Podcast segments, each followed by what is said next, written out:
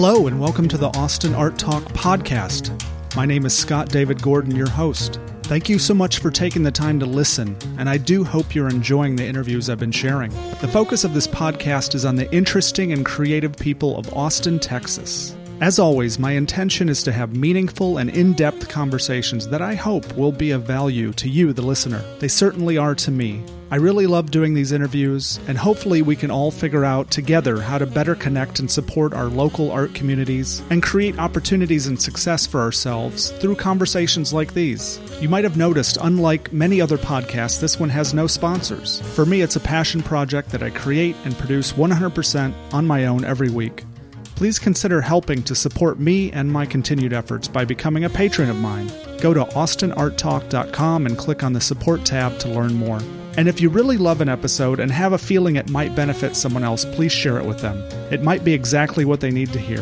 Thanks to those who follow and interact with me on Instagram at Austin Art Talk. That is by far my favorite social media platform. I post daily about local art events, and try to support and share the work of previous podcast guests, along with other interesting people, art, and podcasts that I find which you might enjoy. On to the rest of the show. Vincent Valdez has never wanted to be anything other than an artist, and he vowed and pledged an oath to himself and his work right from the beginning. Never would he sway from what he felt in his heart that it was most important to say, no matter the consequences. His integrity, clarity, and work ethic come directly from his parents and family.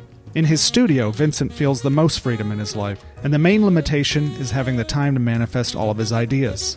The work is an outlet to try to make sense of the world outside of the studio, and success is simply having the ability to do what he wants to do. Be an artist and keep reinventing himself and keep exploring how to see and show things differently or as they really are. Vincent and I met in 2011 at the Serie Project thanks to the amazing Sam Coronado, over the years, our paths have crossed again, but with the excitement around the inclusion of his paintings, The City 1 and 2 at the Blanton Museum of Art, I knew the time was right for an interview. If you're hearing this before October 28, 2018, and happen to be in Austin, be sure to see his paintings there and join the discussion that these works have started. And if you are in Houston, pay a visit to David Shelton Gallery, where the second part of Vincent's series, The Beginning is Near, is now on display until November 10, 2018, called Dream Baby Dream. Vincent is currently working on the third and last installment of the series, and I'm very much looking forward to seeing that work in the future. So here is my interview with Vincent.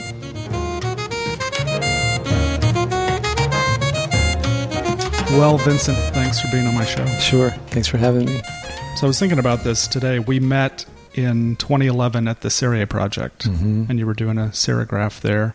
And I really wanted to just start out with a shout out to Sam Coronado, who I think was an amazing artist, amazing activist, and mentor. Um, who did who was he to you? Because uh, he ran Coronado Studio and ran the Serie Project for 20 years, and which brought in a diverse group of artists from all over the world, really, to do prints every year. Um, and you were one of those artists. You did many prints there. Like, who was Sam to you as a mentor? Well, Sam was always um, you know the i mean since i was probably about 11 or 12 years old i knew about the legendary uh, sam coronado because i was hanging around with artists like alex rubio and kathy vargas at that time and so I would walk into Alex's studio and I would see these amazing serigraphs. I didn't know the process. I never even knew that it, something like that existed and, and, how it worked. But I just remember all throughout my teen years daydreaming that someday this amazing printer, Sam Coronado, was going to, I was determined to have him invite me yeah. to his shop. And so when I got out of RISD, I think in 19 or in 2000, it was about a year later. Alex Rubio had gotten me, took me uh, over to visit Sam in Austin and walked me in and made the introduction. I showed him some of my work, and uh, and he immediately invited me, and I was so honored. And uh, and then I just became very good friends with Sam. Oh. Uh, you know, I really had a lot of respect for him, and um, really loved him as a friend and uh, as a as a fellow artist, and uh, and as a mentor. I mean, he really taught me how to do serigraphs and and how to do them well. And what I really appreciated about Sam was that he was someone who you know, we shared this mutual love and respect for the old school way of doing things by hand, right? Yeah. And so even when as the years went on and I continued working with him, I think I created about seven different editions with him throughout um, the span of, of, about a decade. Um, even when technology started to play a pretty uh, implemental role in silk screening, Sam and I knew that you could always just try to outdo the technology portion and, and do it the hard way, the difficult oh, really? way by hand. And so, uh, and so, yeah, I always really appreciated that about Sam. But uh, you know, he was um, he was a pioneer in his own way, and I think that he really helped to define how the next generations of young Chicano printmakers, you know, picked up that torch and, and continued that legacy of the print and its historical significance throughout the history of whether it's Chicano art or, or just um, the role that it's played for, for Latino artists uh, in the United States and beyond. And I think you had mentioned maybe in your Serie interview that you felt like the process of learning how to do those prints did have an effect on your work.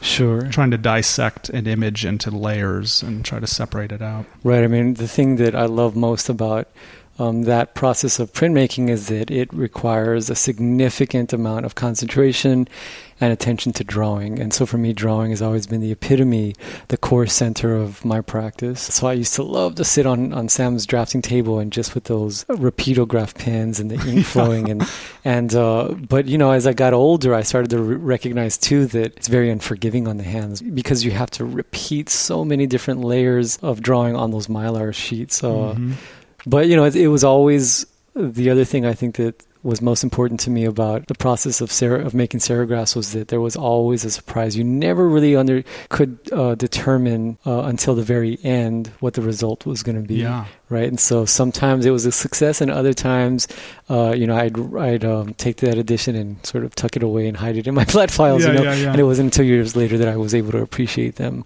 a little bit more. Um, so yeah, it was always a lot of fun. Yeah. Yeah. And I was remembering also that two months before he passed away in November of 2013, I came up to visit you, or I came down to visit you in San Antonio when you were living in this firehouse and you had your studio there. It was the, I might be wrong, it was the day that you had finished your Strangest Fruit series uh-huh. and they were coming to crate them up and take them to Brown University. Yep. And I caught them for a minute and took some pictures with you guys. Uh, yeah, you were the first person, I think, to officially get like the first sneak peek of them. Yeah. Uh, knowing me, I had probably finished a few hours before at midnight the night before, you know. Right. But yeah, you know, I that's a series for me that um, is still out um, in the country traveling around after five years. Oh, really? Uh huh. It's currently at the Kansas City Art Institute. A, a, few of them are, and then a few others are scattered around in various institutional and private collections.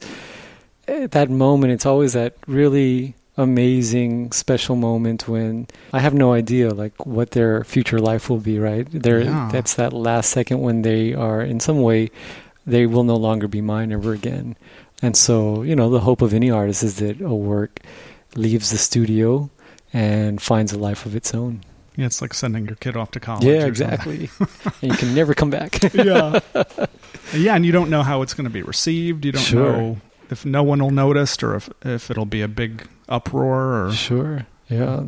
Or if it'll be absolutely just quiet and, and no one will have anything to say about it right? And so there's been certain parts throughout my 18 years now of my career since i got out of school um, where there's these episodes these significant moments and works that i've created um, that become like these highlights right? And that really mm-hmm. help to shape the um, the path that, that I take after completing these these certain works and Strangest Fruit was was certainly one of them. Yeah, I was actually going to ask you about that. Um, moments of truth or defining moments that you've had in your life. Because hmm. I know that's something that you is a part of your work too, is depicting sure those moments for in other people's lives or fictional characters. Sure. Uh, I mean that's that's the tough question because there's I, you know I could honestly say there's been quite a few since I was a kid there's you know i have a tendency to forget 98% of everything that i encounter. Yeah yeah. Um, but there's specific memories that have been so in, deeply ingrained in me that you know i've sort of carried with me and, and i've really felt are pivotal in how they've shaped my own perspective of the world my own self-reflection right of my my time and my place here in the world. And um, you know, so I, I have to say that one of them, I'd say one of my earliest is probably uh, my experience of going on a field trip to the Alamo for the first time as yeah. a kid. You know, I think I was probably in the first grade or so, and um, it, it definitely confused me because I couldn't understand. There was so much hype about this school field trip. Um, the Alamo, the Alamo, Davy Crockett, um, you know, all the artifacts heroes and the the, heroes, right? The myth of the Alamo. And so when we walked into the Alamo off of the yellow school bus, um, the, the entire class followed the teacher one way, and I went the other way because there was this one of the first big canvases, like a real painting that I had, um, you know, I had never really encountered uh, an actual painting other than at my grandparents' house because they had the canvases of my great grandfather who was a painter hanging in their house. So that was my my own private little museum. But Yeah. other than that, I didn't really have access to these kinds of opportunities as a kid.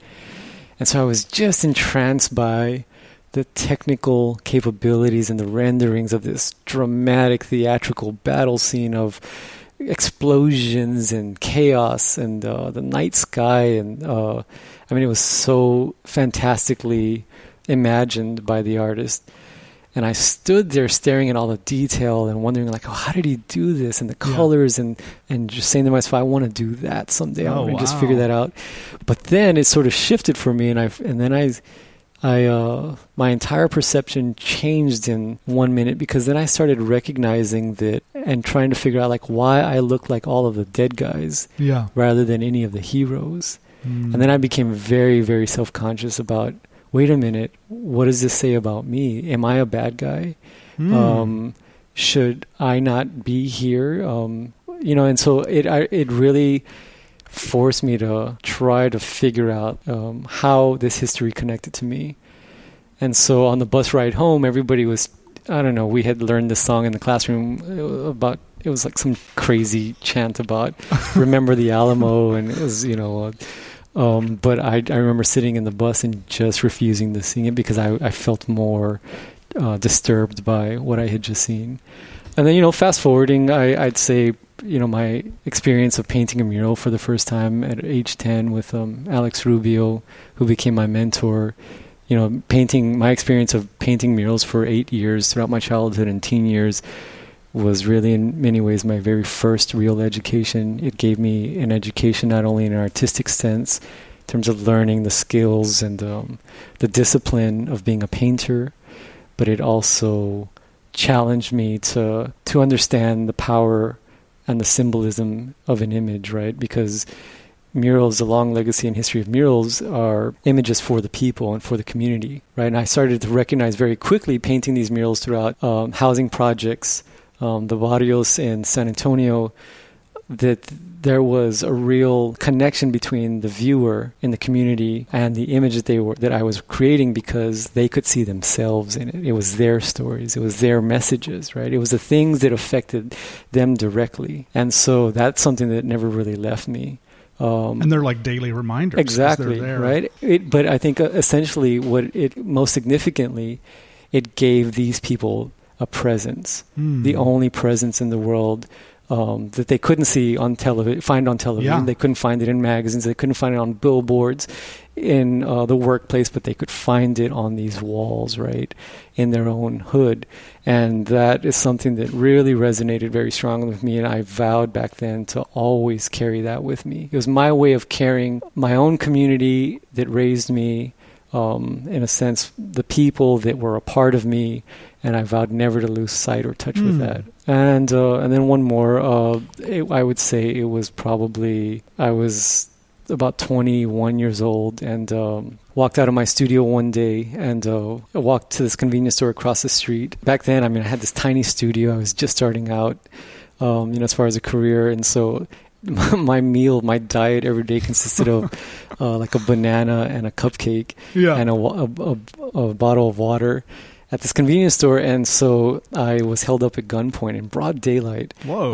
Um, but even then, like in that in this very traumatic experience, like I was amazed afterwards about how I, and I kind of I couldn't help but laugh how I still somehow found something creative, like an appreciation for something Hmm. that I couldn't even quite understand or explain in that moment. And so I remember, uh, just to give you a little detail of what I Yeah. mean is um, I, I w- I had just paid for my cupcake and banana and bottled water at the cashier, and then I turned around and I remember I was like I was really mesmerized, and I remember hearing my own voice in my head saying, "Wow, that's really beautiful." And I was following this vine of roses, and I followed this vine that was intertwining and tangled and twisting, and it was on this beautiful shiny surface. And then when I got to the end of the vine, and there was a rose, this gorgeous engraved rose and then I zoomed out and I thought wow that's really like whoever did that really has an amazing skill and craft. And then I zoomed out and reality hit and I was like oh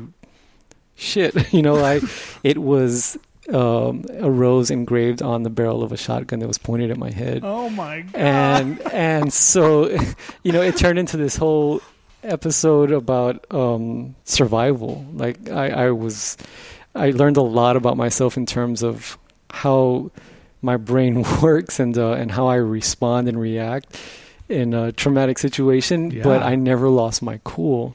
Right, I, I, I was convinced that if I could somehow, something told me if I could just talk to these two guys with shotguns, if I could talk to them like human beings, and if I could keep calm, then I can calm them. Yeah. And so they surrounded me and were screaming and, saying, and threatening to, sh- to blow me away. And I said, just tell me what it is you want from me do you, if you want cash, I only have about $19 in my bank account. I'd have to walk to that ATM at the front of the store and but you're only going to get $19. If you want more than that, I'd have to go to my studio, get a check and write you a check, but it's going to bounce. So let me offer you all I have. I have a cupcake and a banana and a bottled water. It's yours. It's not much, but you can take it. And I'll never forget wow. their eyes through the ski mask they looked at each other like, what the hell is wrong with this guy? And they just stared at me and we stared at each other for a few seconds and they just ran and left me alone. And I walked back to my studio. I sat down and at that moment I was creating this large series of um, these four monumental portraits of masculine like archetypes a soldier a boxer a martyr all in their moments of truth mm. sort of hmm. gazing to the heavens, but it's a self reflection of who they are, what they're made of, and and where they go from here, right? In in in terms of their own era or setting. And I sat on my couch and I was eating my cupcake and I stared at these drawings and I thought, that's it. Like these are all a reflection of me right? And so and then i got up and i kept drawing and i and but you know in a way it also just made me more and more determined to put these stories out into the world because i understood that like these images like murals once did for me and for others these are images that can speak to people and that people can identify with um, you don't have to be from a certain background or uh, a certain city or community or a certain ethnicity or a certain political belief or religious belief. Human beings, this is all, these are my visual memorials to the epic and endless struggle of, of the human experience. Mm. Yeah. So that's, that's, those are there's three or four episodes for you. Uh, wow, those yeah. are pretty amazing. but you know, I think that uh, there's a certain.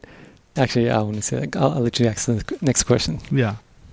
So, have you ever had any fear around addressing these difficult subjects and social issues and kind of the complex inquiry that you do? Like, have you ever had any fear about that, facing that?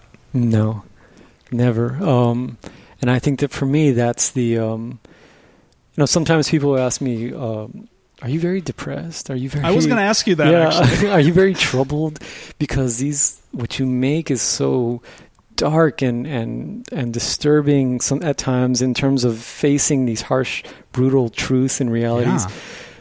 But you know that's never the way that I've approached. That's never the way that I've seen my own work or or the world around me. I mean, I think in the studio, the irony for me is that the accessibility that I have, the opportunity that I have um, in being able to to have a voice in the studio, it, it, my life in the studio, this work is the only the the closest thing to being absolutely truly free. Mm. Right? It's the only real freedom that I've ever known, and it's when I'm making this work. And so, you know, there's there's never been a fear like a or a fear of consequence um, because I feel like. Um, I don't portray these things aren't entirely fictional, right? This is um, if somebody feel if there if a viewer stumbles across some of my work and feels offended or feels um, disturbed that they are seeing this image and subject matter, well, you know, you don't have to look very far outside in your own backyard, right? To see that these are the realities of the mm. world. And hmm. so it's always been more,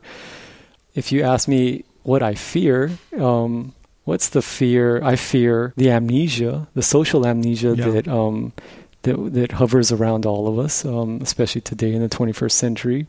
I always come back to the wise words of um, American author and social critic Gore Vidal, who yeah. said, uh, "We are the United States of amnesia. We learn nothing because we remember nothing." And so I definitely am far more concerned with people's ability or lack of ability to look into a truthful mirror. And I think that that's something that we do very exceptionally well in, in, in America today and, and, and, and have always done.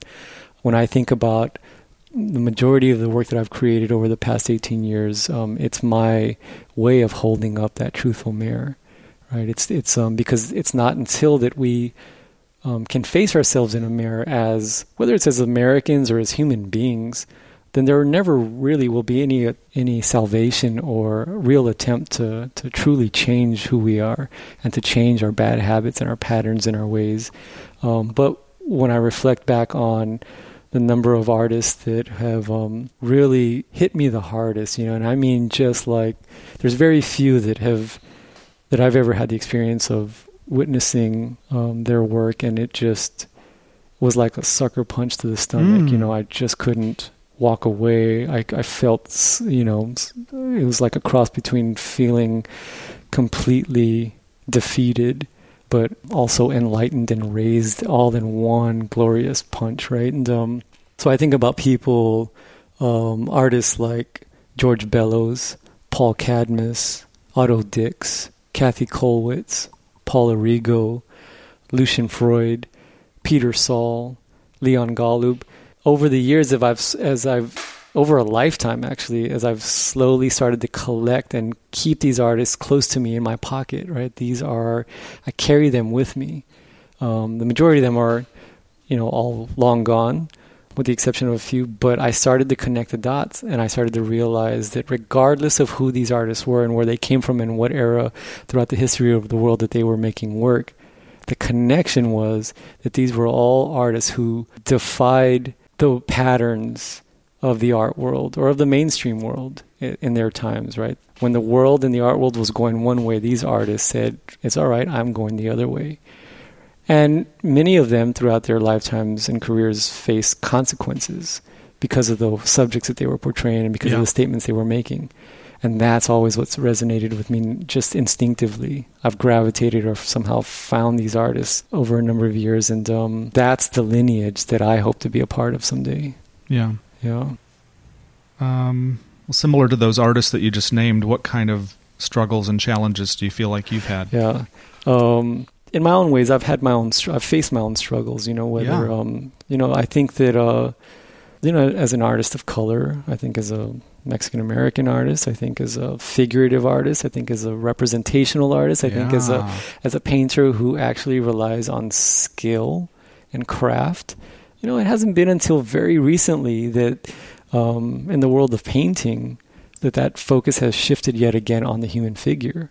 You know, 15 years ago, the art world didn't really care, and so you know, it's it's, but it's it's always been something that again, when even when I was in my teen years, you know, at age 16, I made these, I pledged these oaths to my work that mm. I would hmm. never sway from what it was that I really wanted to see and say in my work. And so, regardless of what did or didn't happen throughout the remainder of my career in life. And so, it was a vision, it was a testimony in a way, and I would always, I must always keep true to it. You know, this work is, like I said earlier, it, it's the struggles in the studio that in many, many ways are what propel me forward. I mean, instead of using of allowing them to to bring me down or to keep me running in circles or keep me stagnant in the studio, I use it as fuel, right? Mm. It really keeps me motivated and more determined.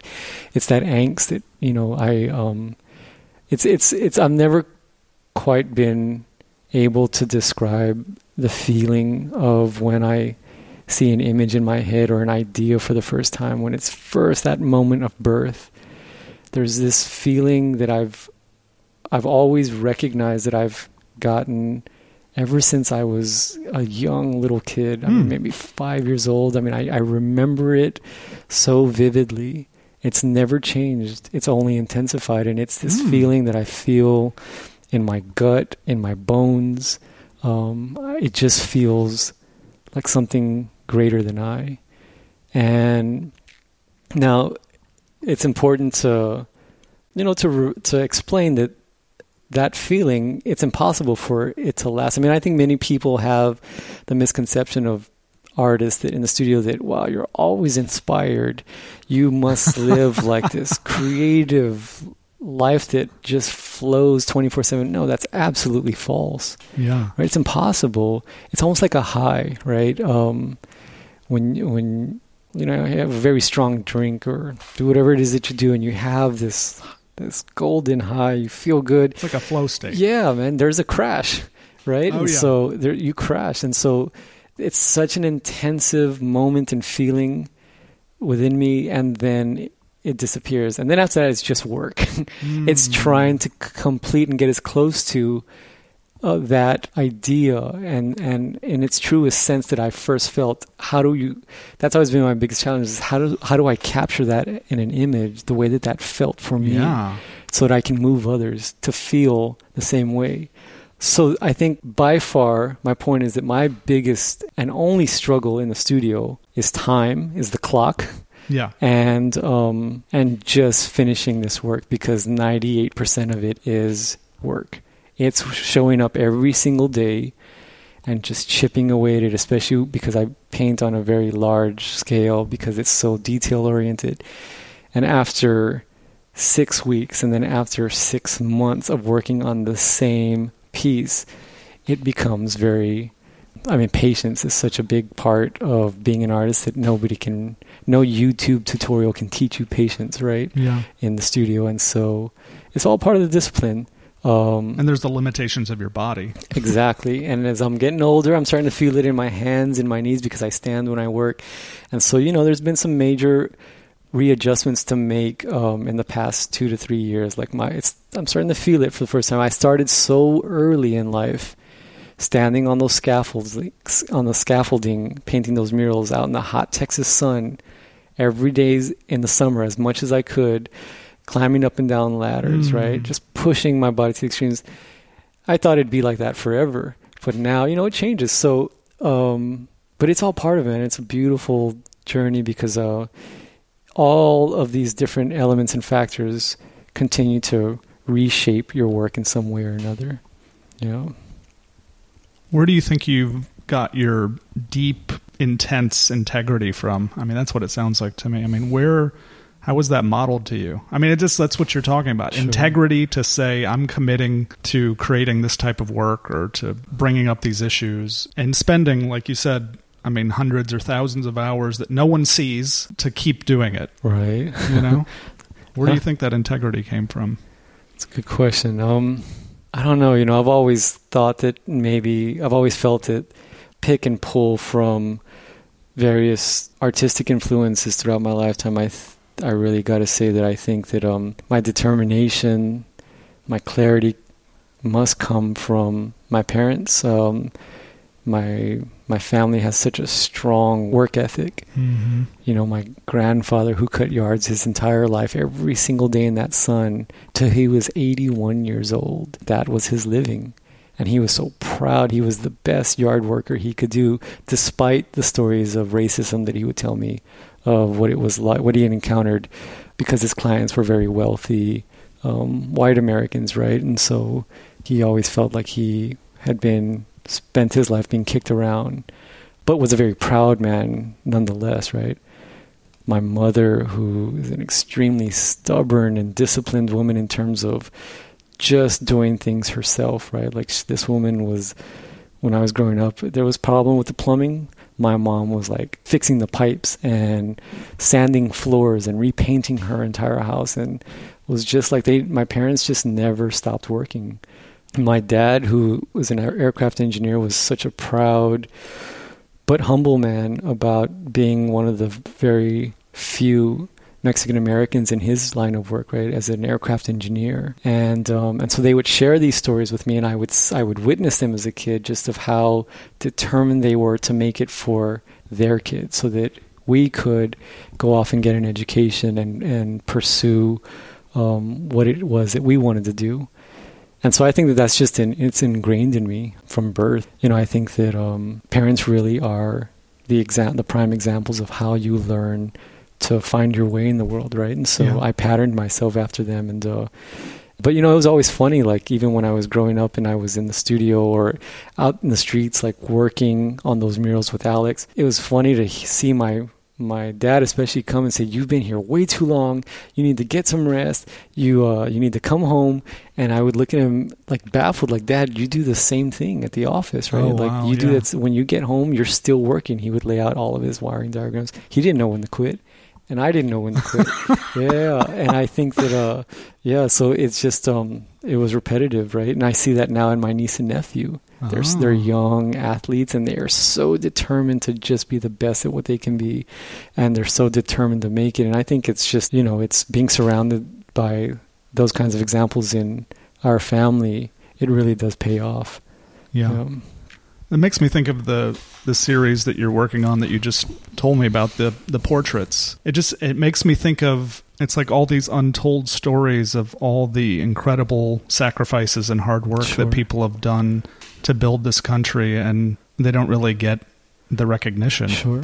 I mean, when I look around um, today, um, in 2018, in 21st century America, where are the platforms for the voices of the common people? You and I, people out on the sidewalks, um, the people of this country who have something to say, right? Because when I think about, even just since 9 11, think about everything that we have endured in this in this nation, right? In terms of trauma, in terms of violence, in terms of fighting and struggles, poverty, right? The list goes on and on. Wars, right? Endless, perpetual war. Where are the platforms for the voices of the people? And that's something that I feel very strongly about.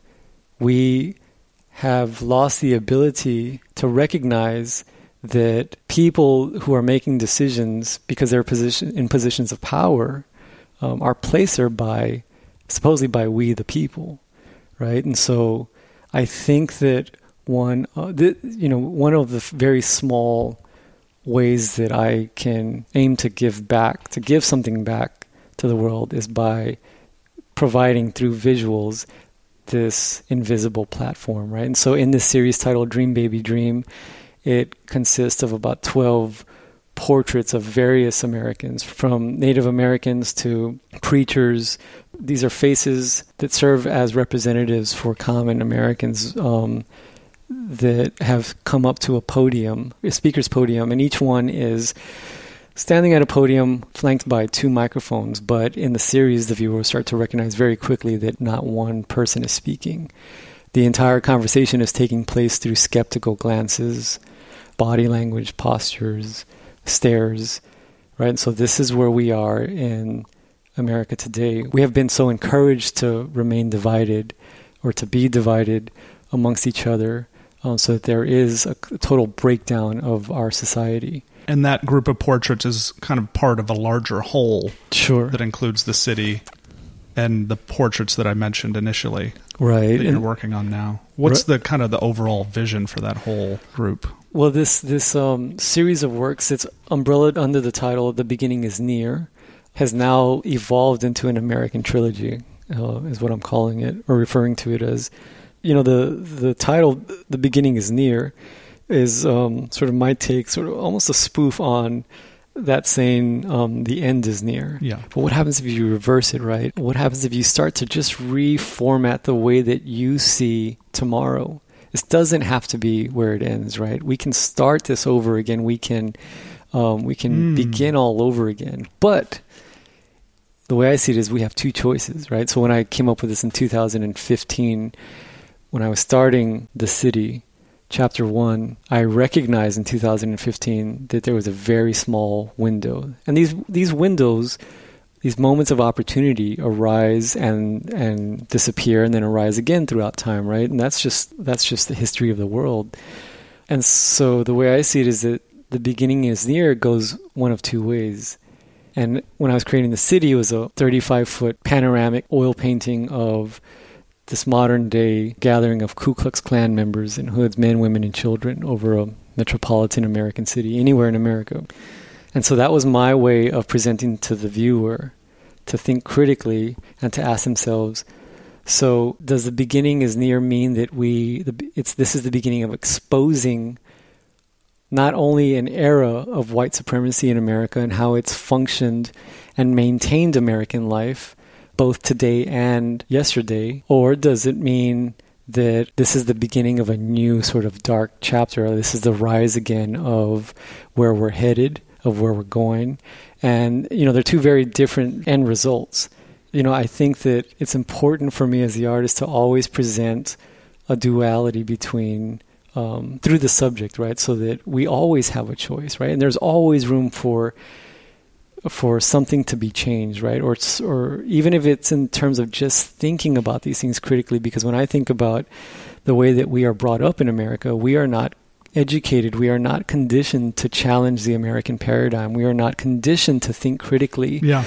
uh, about digging deeper than what we've been told or what we think we see. And so when you see images like the city, if you only want to convince yourself that this is just about the Ku Klux Klan and nothing else, then you're missing the bigger picture, right? And I think that this in itself lends, or this lends itself to the bigger problem in America. So one of the examples that I mean by this is let's take into account like the toppling of Confederate statues right now, which I think you know rightfully so. And as a matter of fact, I'd like to see um, the myth of the Alamo recontextualized to be more historically truthful and accurate. Yeah.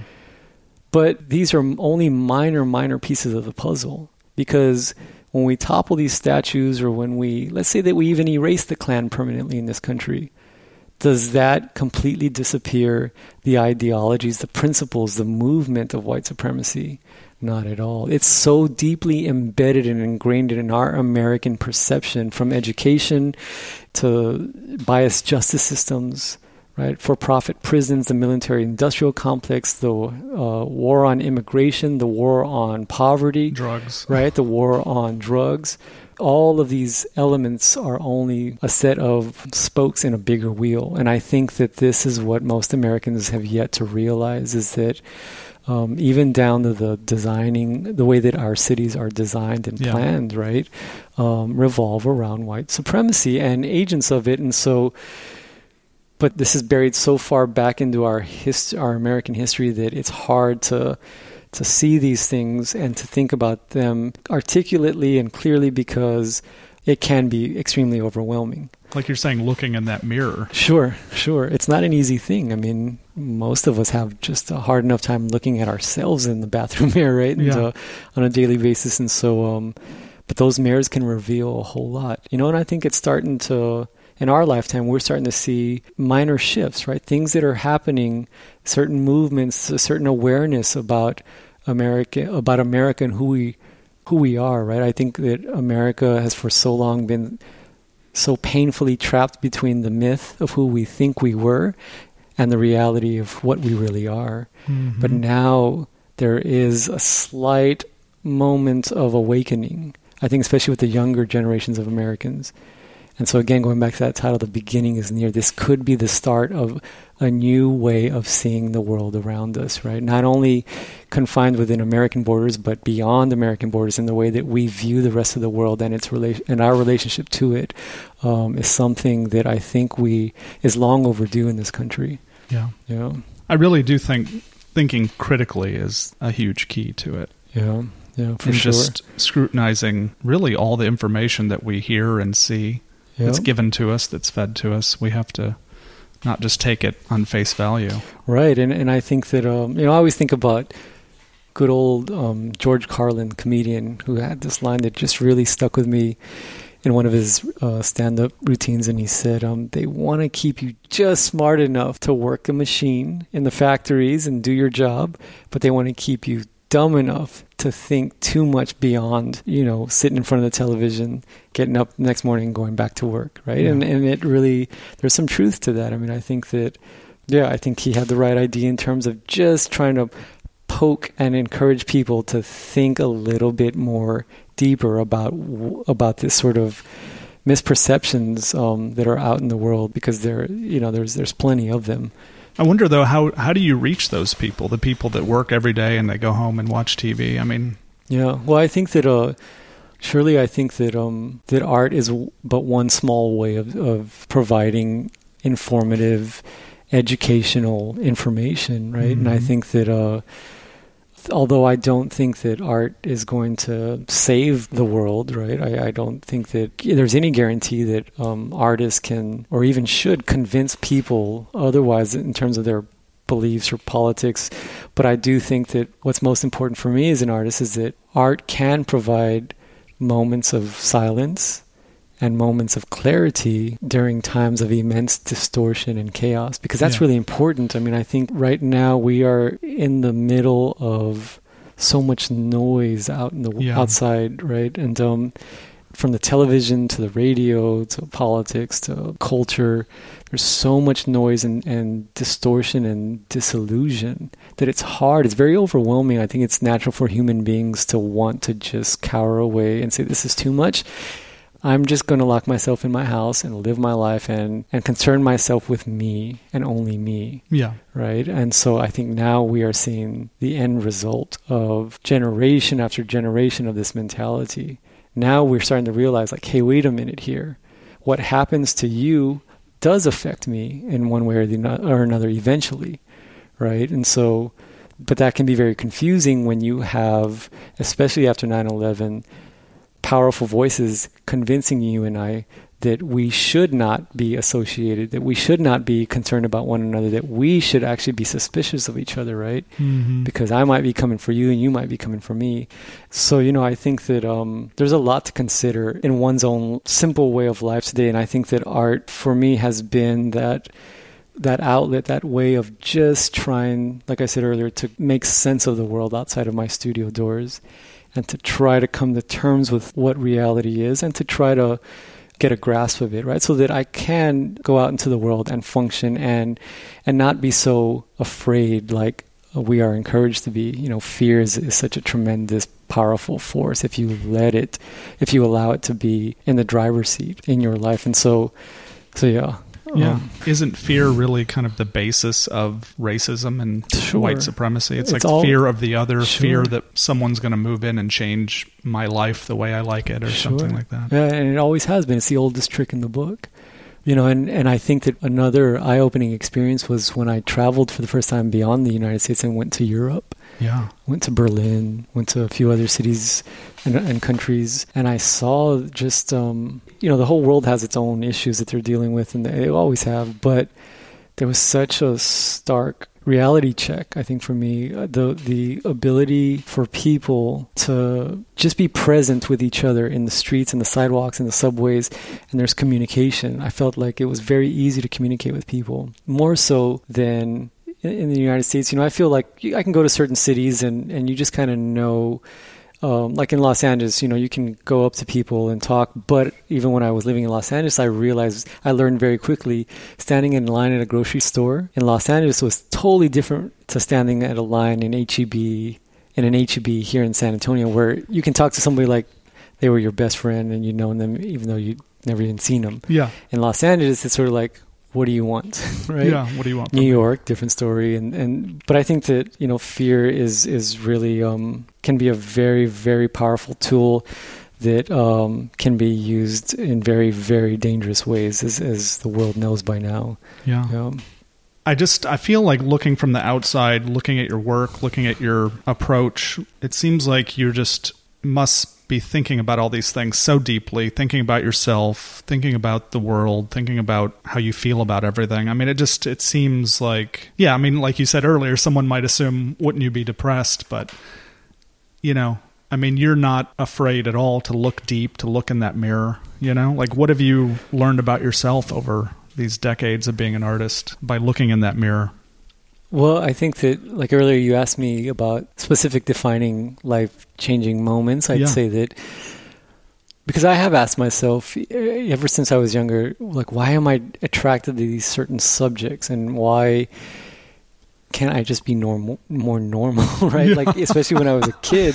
And I think that, uh, I think maybe by the time I was, I don't know, a young adult and I had come up with the idea or the theory that it was maybe attributed to two different factors in terms of like how I subconsciously saw the world or myself. And I, you know, so when I was I was born, I was born extremely ill, Oh, and I spent my first six or eight weeks in an incubator, tied up with tubes, and they didn't think I was going to make it. And uh, my mother said that um, like I was really suffering, and and she was just they were, it was just misery for her and my Yeah, father, and I was the first son, and and uh, and then my grandmother walked in and met me for the first time. And uh, and then she told my mom he's going to have a special gift. He's going to do something because he's going to have something to say. And my mother never forgot that. And she first shared that with me when i was probably about five or six years old Hmm. because i was already drawing. And uh, and i think maybe the, the experience of being a middle child really messed me up in many ways Yeah. because I always felt like an outsider. And so maybe that's why I always connected to artists, other painters at such an extremely young age was because maybe there was this underlying um, shared knowledge of remaining on the fringes of the world, or, you know, at the edge of the world in order to observe and experience Yeah. the world. So although I never fit in growing up, you know, it was a really tough time because I didn't play football. I, I wasn't an athlete. And, you know, and in Texas, you know, in the 80s, being a creative kid, like, it's just not like it is now where I think now there's, there's more of an awareness and, uh, and a, an appreciation, yeah. for young talent. And so, but because I could draw, that was always my golden ticket to just be left alone.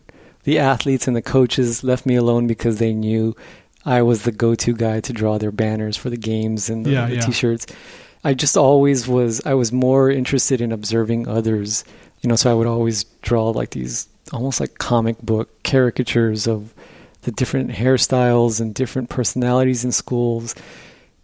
But looking back, you know, my mother still has all of these drawings, and once in a while, you know, I'll bring them back out and just glance at them. And what's always interesting to me is that I never, everybody's included except I, except me, Yeah. right? So I was always just sort of circling the edges, right? And yeah, yeah. one of my very first drawings that that I have, uh, I was probably about four years old, and it was this infatuation, this obsession with the ugly duckling and the story of the ugly duckling. And so what's really funny is that uh, I did the portrait of the ugly duckling just floating, and then I did almost in a caricature self portrait, a self portrait as a fish. Who's like so he's like even behind the ugly duckling, tailing the ugly duckling, right? And so it was just yeah, like I, I don't know, there's some kind of a fascination of um just being an observer to the world. I'm not sure if that answers your question, but Yeah. yeah. I'm just wondering what your grandma saw and if that message, getting that message growing up, didn't influence you some way. Maybe I, I think that um I just think it was something that was just drawing for me was I was doing it by the time I was learning to walk and talk and so Yeah. it was I was such a quiet shy kid that drawing was my first form of real communication with the world and with others right and so it just was I knew there was something different as early as kindergarten because I wasn't drawing stick figures but I just didn't think much about it because it was just so I thought everybody could do it. It was so Mm. natural Yeah. until I got in school. But that was I mean I never thought about being anything else. This was it. I mean I never wanted to go into another type of career or spend my life doing this was all I ever wanted to do and so you know I just I had somewhat of an odd childhood because I just wanted to do my own thing and, and that always related to art. And so I in many ways I sacrificed like an entire childhood. I didn't have those experiences of Hmm. You know, just um I don't know, dating or I don't know, hanging out in the streets with my friends and uh I just I was so committed. I would just wanted to be on those walls painting as Wow. much as I could. Um and just learning and learning. I was very ambitious. I couldn't get enough of it, you know. Yeah. You know. How do you think about all the hard work you've put in now and and kind of this the success that you have now. I mean, how do you think about success? Do you feel successful, or do you feel like you've got a long way to go before you get where you want to be? Or yeah, I I don't think of success in monetary terms. Um, that doesn't really mean anything to me. It doesn't navigate the way that I work in the studio. If I had to define whether I felt successful, it would I would ask myself, am I doing what I want to be doing? The answer would be yes. You know, I'm sitting in the studio just making my work. And so I would say, um, yeah, I'm very happy doing that. It's the times that um, the few moments throughout my life that that prevent that might have prevented me very temporarily from doing that that I was most miserable. Um, but mm. that's that's the way that I calculate whether or not I've been successful. No matter how old I get, I always feel like I'm still not reaching my fullest potential. Mm.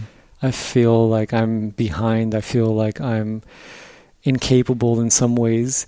The only difference is that when I f- would think that way when I was 25, it would it would drive me nuts because I didn't know how to comprehend that. Mm. I'd get very frustrated.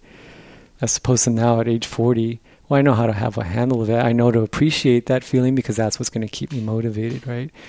Every single the way the city actually came about was that every single time that I finished a project, so I had finished Stranger's Fruit, and I, I always sit there the moment that those works leave in an empty studio, and I ask, well, how in the hell am I going to top that one? Hmm.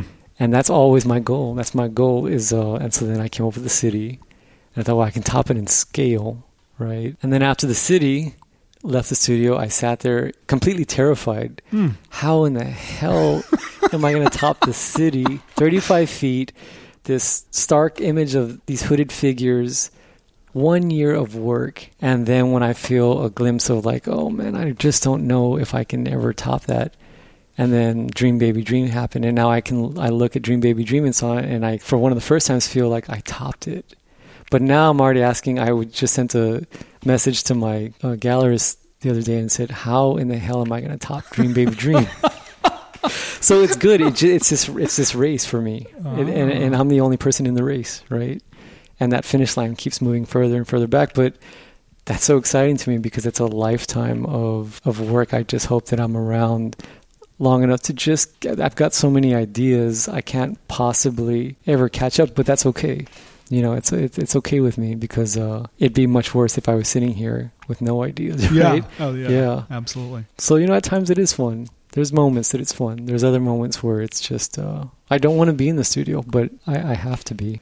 These private spaces for me, they're quiet. You know, I don't um, normally work with assistants um, too often, and so uh, the joy is just looking around and seeing things moving in here and things happening and coming to life. But then 10 seconds later, it's complete fear of like, damn it, I'm still not finished with this. And there's all these things are waiting for me. And the more that I'm not in here, they're just staring at me. Uh, they stare me down and are just asking like, when are you going to pay attention to me? But I have a tendency to bounce around between drawing, black and white, color, painting, printmaking, now sculpture, I just try to reinvent myself. That's always been my goal. Is is reinvention is key. Um, I never wanted to be an artist that was stagnant and that became recognizable. Right. I, I always wanted to be the artist who um, was about to open and people were asking what um, did he do next because I'd much rather have that than be a predictable artist um, and have someone say, "Well, I saw the last show; it'll probably be similar. I don't need to yeah. see this one, right?" but it's challenging. I mean, it's not easy sometimes because uh, one of the most complicated aspects of being an artist is learning to be an editor, right? And just mm. learning to be your own editor and how to edit out ideas and kill ideas off permanently, and keep others with you and let them almost like a um, you know, almost like if you're making like if my grandma was making a really good soup, right? Um, she just would let it formulate and let it sit, and it smells so good. And she would say, "It's not ready yet. You gotta wait." And it's like, "Grandma, I'm hungry." No, and then when you, and then when it finally that moment arrives, it was worth the wait, right? Yeah. But I do notice that as I'm getting older, um, ideas don't come to me as fast as they used to. There's more of a lengthy process, right? When I was younger, like ideas would just pop up in my head, and I would I wouldn't even write them down. I just keep them there. Now I have to write them down because I might forget. Yeah, and they take a lot longer to brew. And so, um, but you know, it's just part of it, part of the process. So one of the limits really is time. It's not necessarily skill. I mean, right. do you feel like you have the skill to accomplish anything that you want, or do you still feel like you have a way to go skill wise? I feel like, in terms of skill, for one of the first times in my almost 41 years of existence, that I can now finally say, I can paint anything that I want to. Mm. I can manipulate my tools and materials because I know them so well after 40 years of practice. But I wouldn't dare say that about other new territories like sculpture or making a graphic novel or printmaking even because I feel like I'm still just a beginner. I'm a rookie. But it took me a long time to get to to arrive at that moment where I could say that about or feel that way about painting. Yeah. Yeah, and so I'll probably feel that way for about a year, and then I'm gonna probably look at these things and say, "Man, I, I am I know nothing about painting." that's good, right? And uh, yeah, and that's just it's got to evolve. It's got to keep changing mutating into something different. Yeah, I don't know what that is yet, but uh, hopefully I'll find out sometime soon. Yeah. Yeah, it seems like you've managed to stay very humble about everything. I mean, you don't seem to have any ego at all about where you've gotten yourself, you know? Yeah, I mean, I don't. I'll just say thank you. yeah, right. Thanks. yeah, it's not something I I don't know what I would have to be overly proud about, right? I just I'm just doing the thing that I'm fortunate enough to do, that I want to do, and that I work that I work at. You know, there's plenty of workers in the world that, you know, and and but I think that the only thing I would say that I'm fortunate enough to have the opportunity to do is to do something that I love um, mm. very passionately, because you know I I know that there's people in the world that. Uh, don't always have that opportunity, or they might not be willing to take the risk because it is a risk, right? Yeah. To do what you love to do. I think a lot of people don't take that risk. Yeah, a lot of people. Be a scary thing, especially in the art world, right? So there's never a guarantee of there's no guarantee of anything ever happening, whether it's financially, whether it's in terms of exposure, right? Progress in the studio. Yeah, it's uh I just um like if I didn't if I wasn't doing this, I don't know what I would be doing because I'm so stubborn in my ways and my determination like my mother is and yeah yeah yeah. That, you would be depressed yeah yeah. I, I, I, would refuse to go get what my dad considers a, a real job right? Yeah.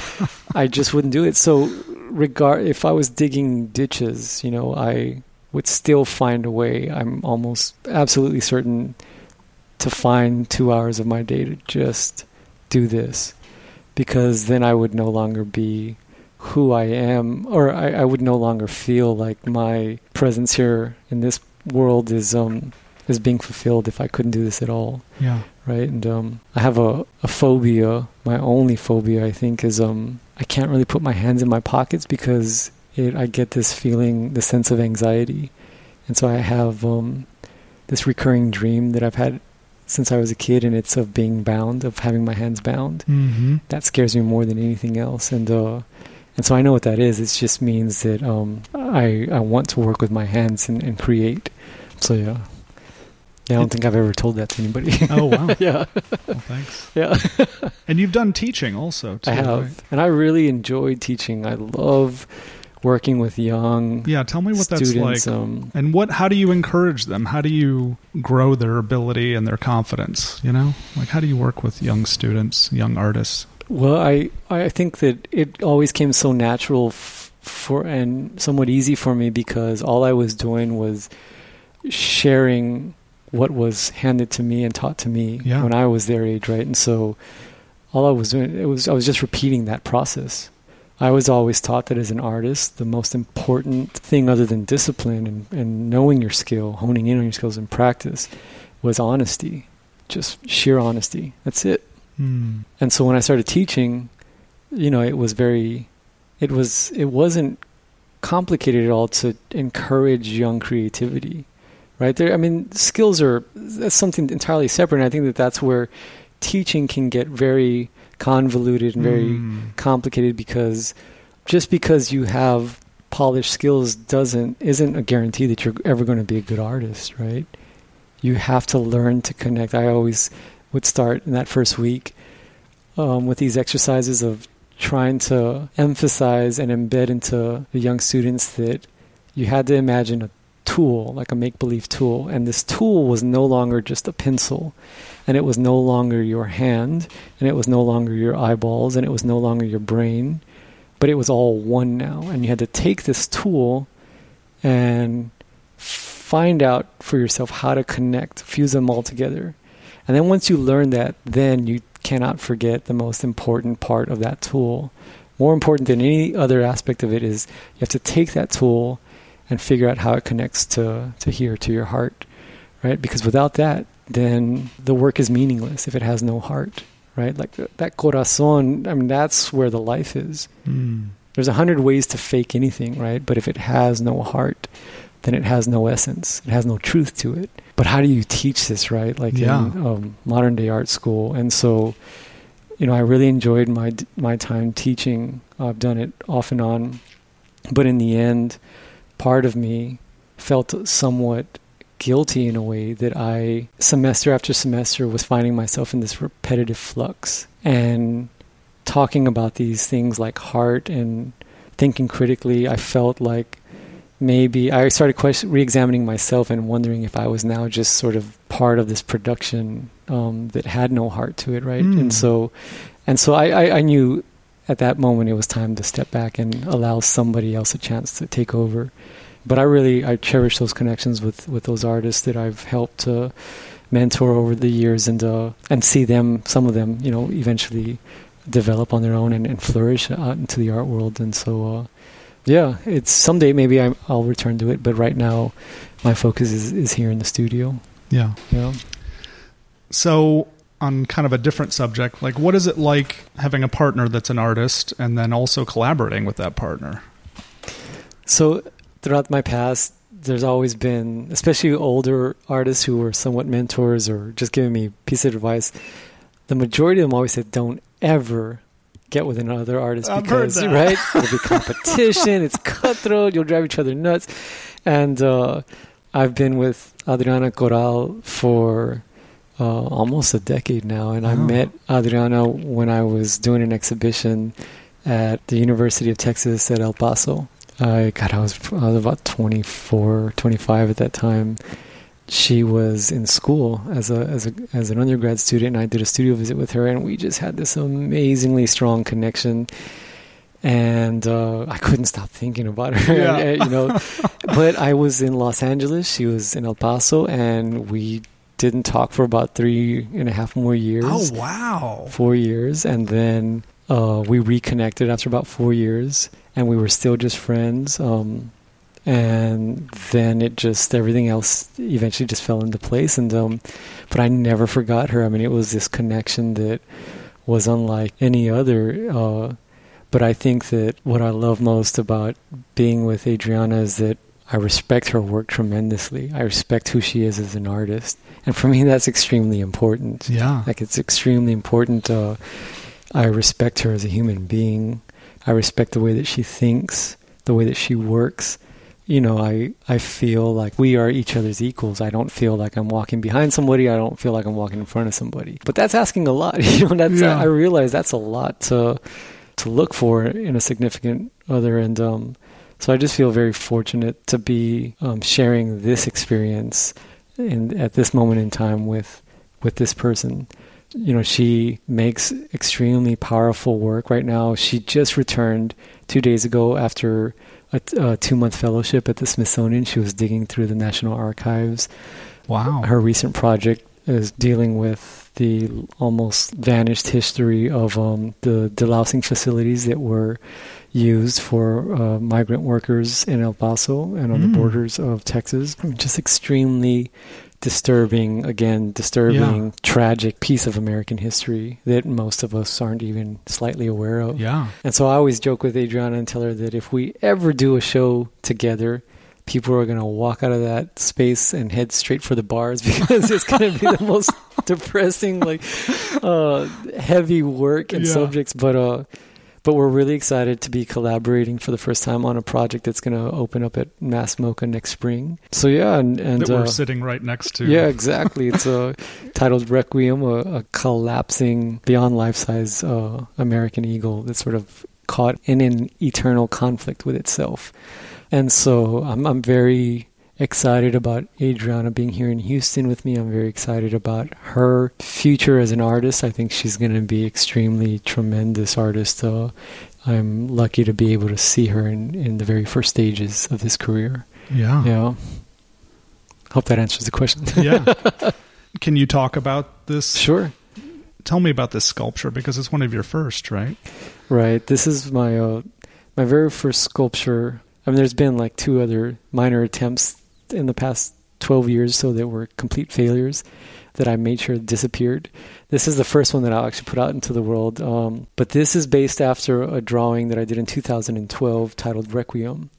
Originally, that idea was sparked by I don't know if you remember around that time there was like this worldwide phenomenon occurring where people were walking outside and there was like thousands of birds that would just fall out of the skies Mm. in fields and streets, pigeons, um, hawks. They didn't know if it was due to global warming or frequencies Yeah, in the yeah. air, and and then it just sort of disappeared. And so I remember reading one an article one day about one of these incidents, and I immediately thought like, wow, wouldn't that be wild if like we walked somewhere in America and these eagles, these sacred images of these bald eagles, these birds that we hold very sacred, It's like a symbol of American yeah, freedom. exactly. And, Freedom and force and invulnerability. What if these things just like fell out of the sky?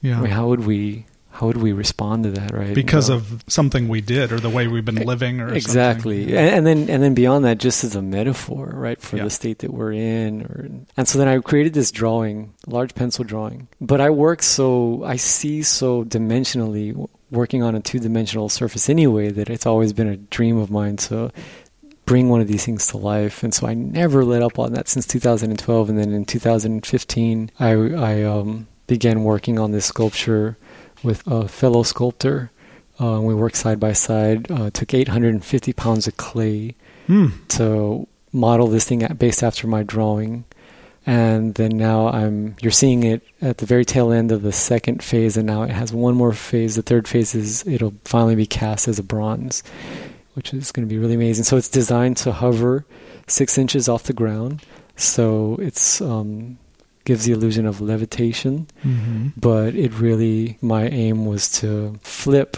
to reverse that powerful metaphor and symbolism uh, on its head right? Because if i can just for one moment get somebody to consider well what happens if you th- turn the idea of the american myth upside down? Hmm what if we as a people or as a collective society aren't as invulnerable as we were taught or, or told We're on top of the world. yeah, Yeah. exactly. Right. What if we are fragile? What if we are vulnerable after all?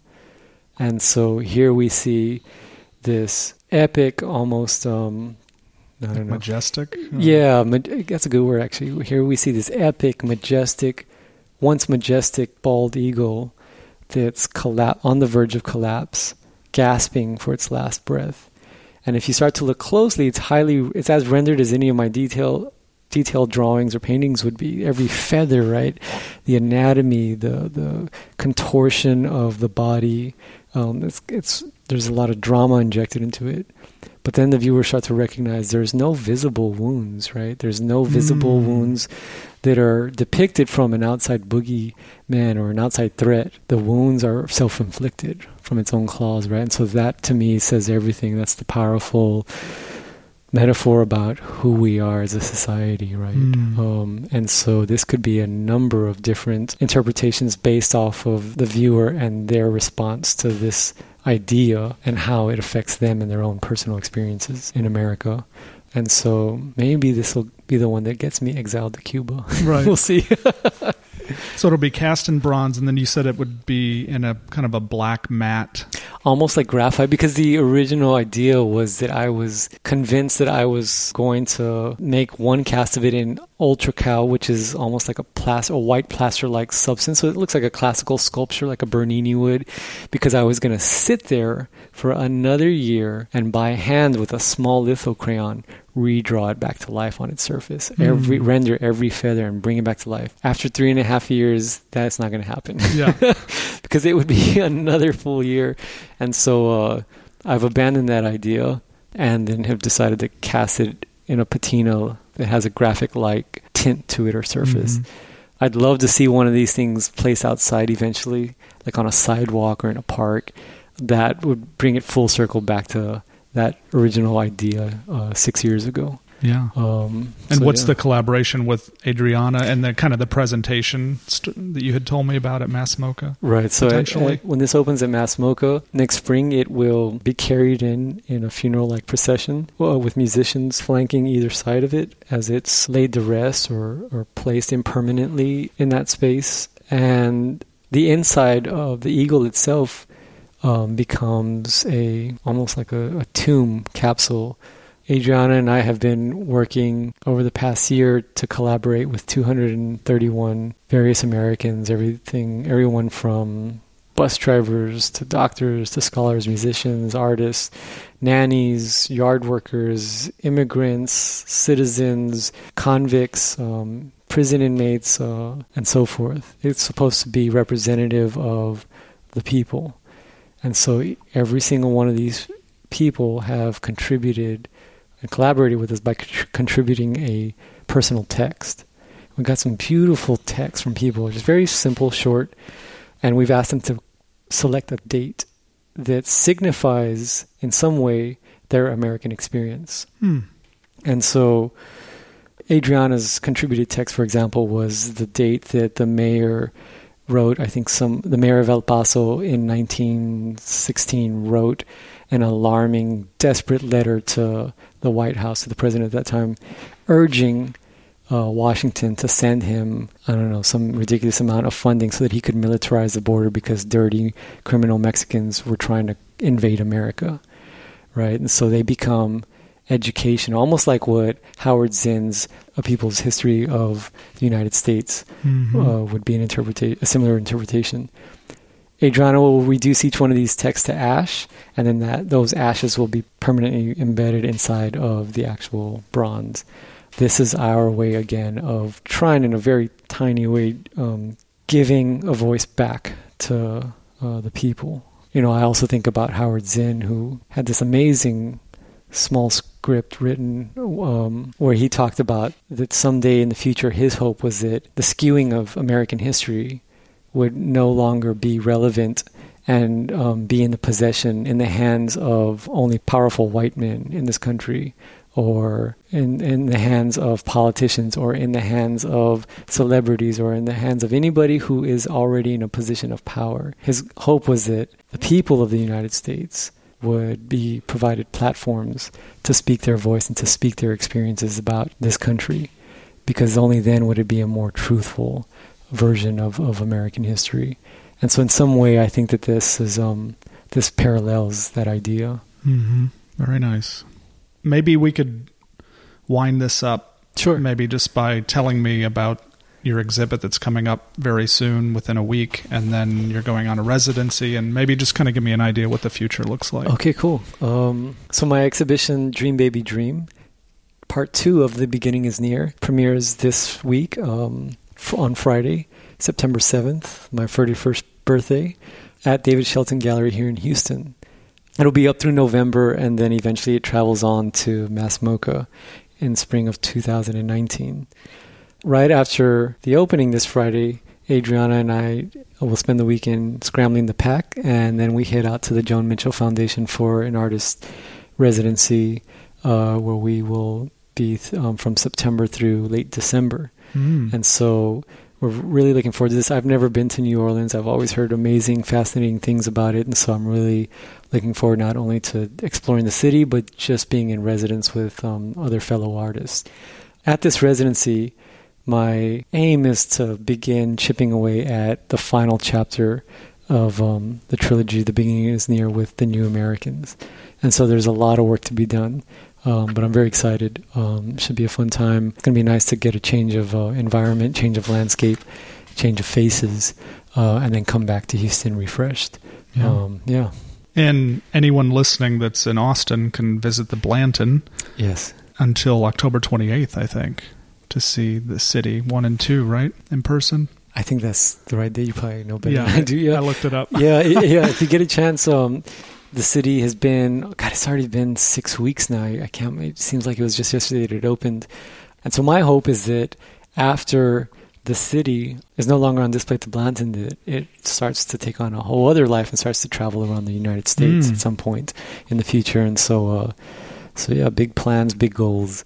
But what I'm most curious about at this moment is reflecting back on images like the city and the strangest fruit.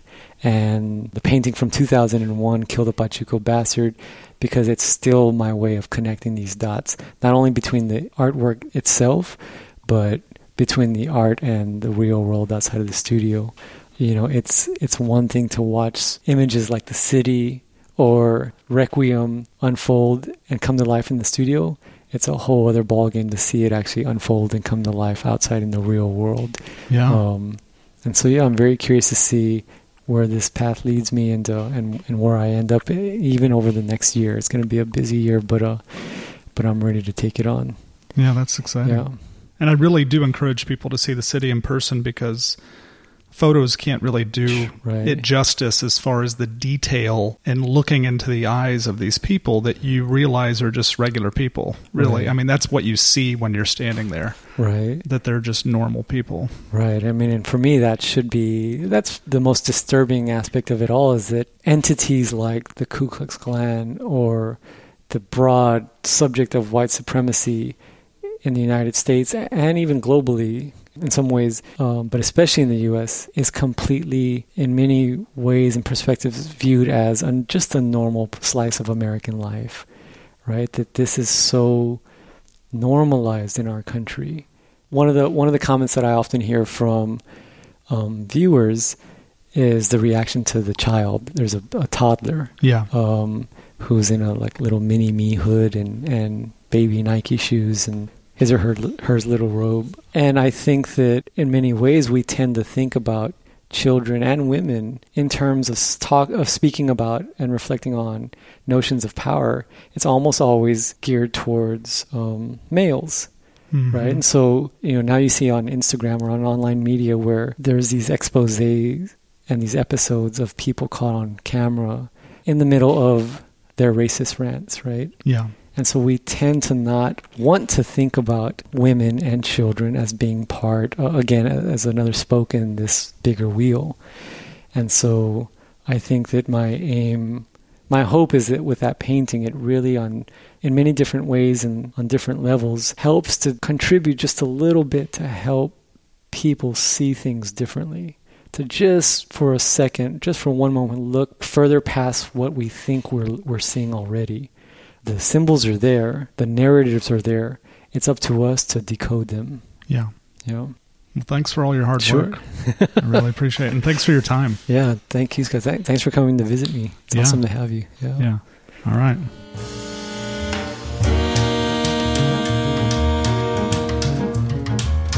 Thanks for listening. One more thing before you go. If this episode or any other I've produced have helped you or added value to your life, please support the podcast so it can continue and grow. Just go to austinarttalk.com forward slash support. There you can find a link to my Patreon page, and there is also a PayPal option and an Amazon affiliate link. I couldn't keep doing this without your help. All the best to you and take care.